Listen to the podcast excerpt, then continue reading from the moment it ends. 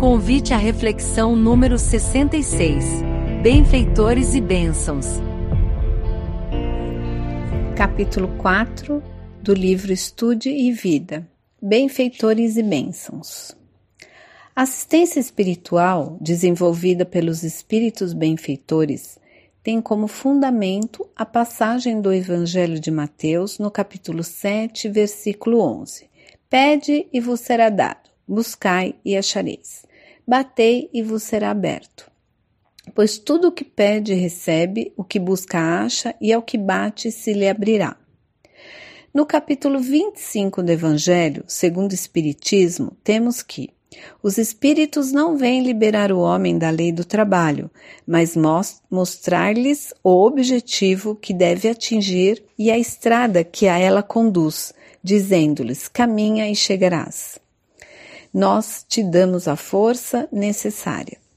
Vamos lá, quem são esses espíritos que irão nos mostrar o caminho a seguir?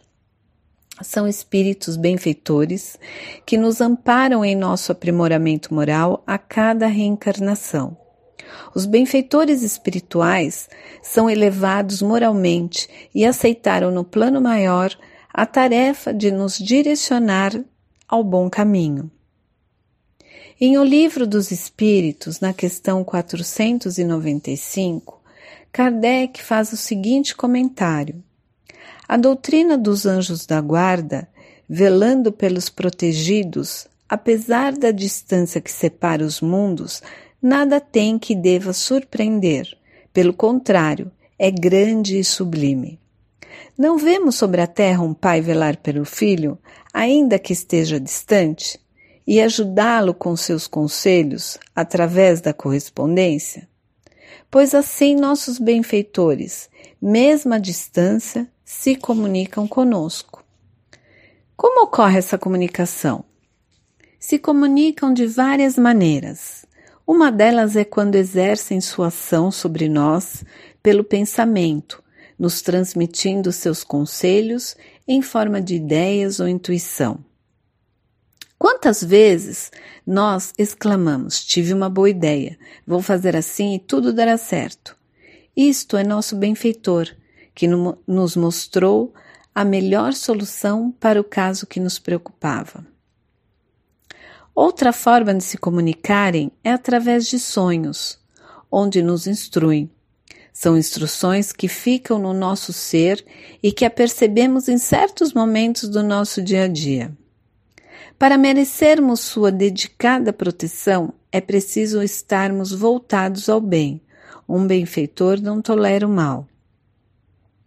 Por isso, a importância da oração diária e antes de dormirmos, para que haja uma boa ligação entre nós e nosso benfeitor, em relação às nossas decisões, preocupações e anseios.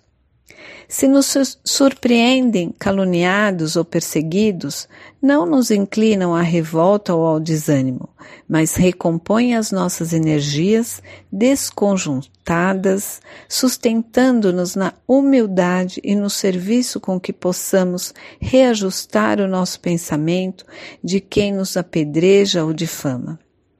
Esses benfeitores não vão nos retirar das más experiências que somos carecedores. Não irão interferir em nosso livre-arbítrio. Por que isso? Já que estão lá para nos ajudar. Porque precisamos passar por tal experiência para nosso próprio aprendizado. Pois ninguém passa por nós, por aquilo que devemos nos curar. Eles estarão ao nosso lado nos reconfortando.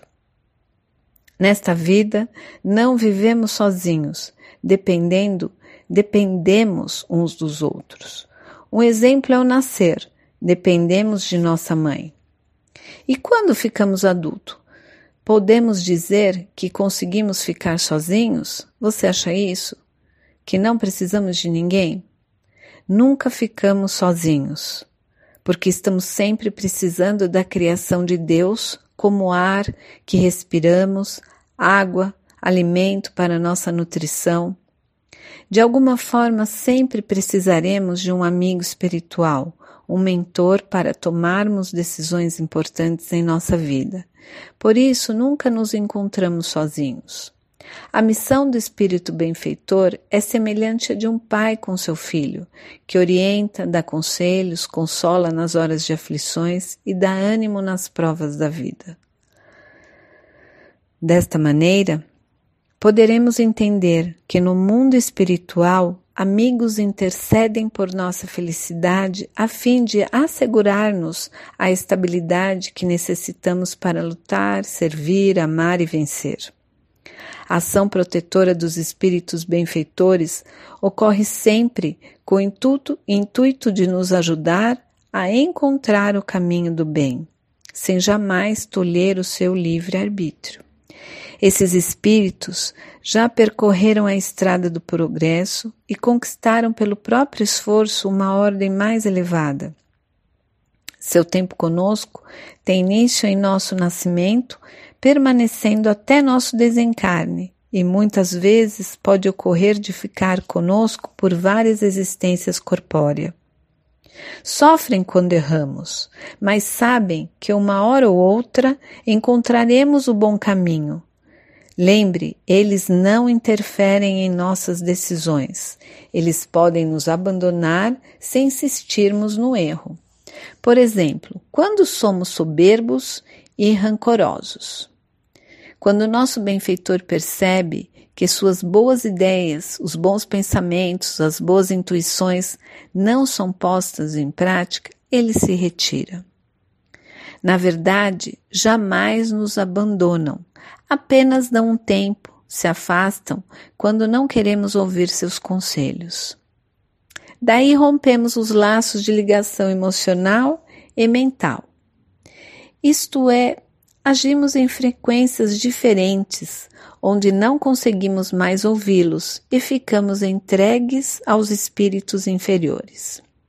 Mas quando chamados, pelo pensamento, em oração ou através de ações edificantes, voltam a fim de nos auxiliar com um novo recomeço. Oração, trabalho, fé, estudo, confiança e amor fraterno são os pilares para a sustentação de energia que nos induzem à renovação e nos garante a presença e o êxito dos benfeitores. A balança é o próprio homem, legítimo construtor do seu progresso, da sua felicidade e da sua iluminação. O amor que serve passa, ajuda, constrói, compreende e perdoa. É o grande infalível recurso de que dispomos em nossas redentoras lutas. Assim, compreendemos que os espíritos benfeitores procuram sempre inspirar-nos para o bem, enquanto que espíritos menos esclarecidos buscam induzir-nos ao mal. Os primeiros cumprem a, a, missão renovadora junto à humanidade. Os segundos influenciam em sentido contrário, na indução para o mal, não cumprindo a missão. No entanto, sabemos que a nenhum espírito é dada a missão de praticar o mal, Desta forma, será sempre fácil discernir a presença dos mensageiros divinos ao nosso lado e nos induzir pela rota do bem. Não estamos desamparados. Não existe parcialidade nem privilégio nas leis divinas. Recebemos de acordo com nosso merecimento e de acordo com nossos esforços espíritos perturbadores que tiverem a intenção de nos molestar não encontraram receptividade na nossa parte quando não estamos harmonizados emocionalmente e psiquicamente. E isso só con conseguimos através de pensamentos e ações elevadas. Cada espírito traz em si forças do mal e os recursos do bem na marcha evolutiva, e a vitória do bem depende do nosso livre-arbítrio, voltado para a fé raciocinada. No nosso dia a dia, devemos cultivar o hábito de conversar com o nosso benfeitor, consultá-lo nos momentos difíceis. Uma dica seria conversar com ele em um lugar calmo, que tenha silêncio, onde possamos elevar nossos pensamentos. Aí, nesse momento, conte a ele os problemas que o afligem, as dúvidas, as dificuldades e pedimos com fé que nos inspire no melhor a fazer.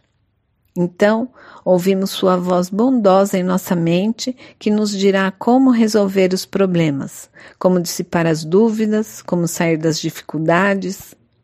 Quando passamos para o mundo espiritual, será nosso benfeitor que nos ensinará a dar os primeiros passos nessa pátria infinita. Mostra, mostrará o resultado do nosso trabalho na Terra e nos aconselhará sobre o futuro que devemos seguir uma história como os benfeitores podem agir.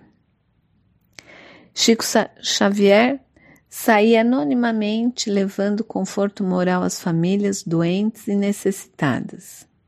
Como todos sabem, Chico sempre teve uma saúde delicada, então sempre estava acompanhado por sua irmã e mais duas ou três pessoas. Na cidade de Pedro Leopoldo, Chico tinha o hábito de visitar famílias que moravam debaixo de uma ponte abandonada em uma estrada rural pouco movimentada. Conforme as visitas iam aumentando, aumentava também o número de pessoas pobres naquele local. Chico e o grupo aceitavam doações de alimentos para levar a essas famílias. No entanto, chegou o dia de cumprir uma nova visita e o grupo nada tinha de alimento para oferecer àquelas pessoas. Decidiram não ir.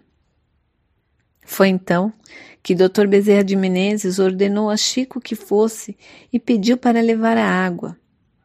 Pediu para que enchessem potes que ele iria magnetizá-los para serem distribuídos.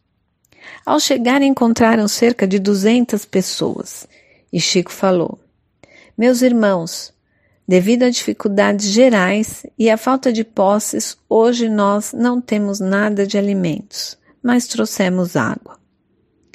Algumas pessoas acharam absurdo oferecerem água e começaram a des desrespeitar o grupo.